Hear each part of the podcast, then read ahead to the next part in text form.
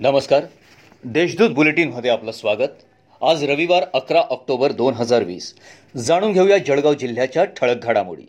नैसर्गिक आपत्ती किडी आणि रोगामुळे पिकांचे नुकसान झाल्यास शेतकऱ्यांना विमा संरक्षण देण्यासाठी खरीप हंगामात पंतप्रधान पीक विमा योजना राबवण्यात आली होती.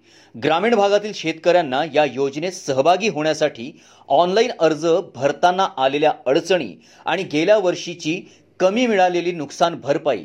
यामुळे यावेळी या योजनेस केवळ तेवीस टक्केच प्रतिसाद मिळाला आहे.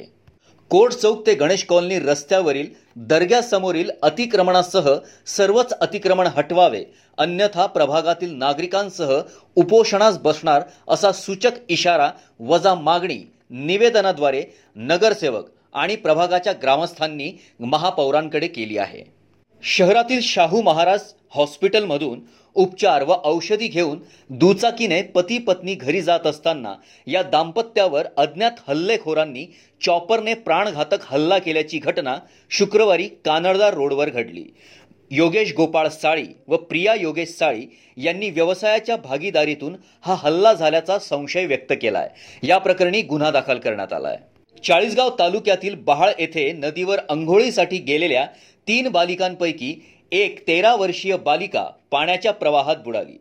दोघा बुडणाऱ्या बालिकांना एका तरुणाने वाचवले असून ही घटना शनिवारी घडली.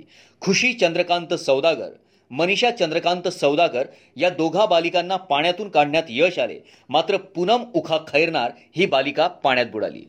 जिल्ह्यात शनिवारी पुन्हा नव्याने एकशे चाळीस कोरोनाग्रस्त रुग्ण आढळून आले आहेत यामुळे जिल्ह्यातील एकूण रुग्णसंख्या पन्नास हजार नऊशे सव्वीस इतकी झाली आहे शनिवारी दिवसभरात दोन रुग्णांचा मृत्यू झाला आहे जिल्ह्यात आतापर्यंत शेहेचाळीस हजार सातशे पंधरा रुग्ण कोरोनामुक्त झाले आहेत यातील चारशे शहाऐंशी रुग्णांना नुकताच डिस्चार्ज देण्यात आला आहे सध्या दोन हजार नऊशे नव्वद रुग्णांवर उपचार सुरू आहेत.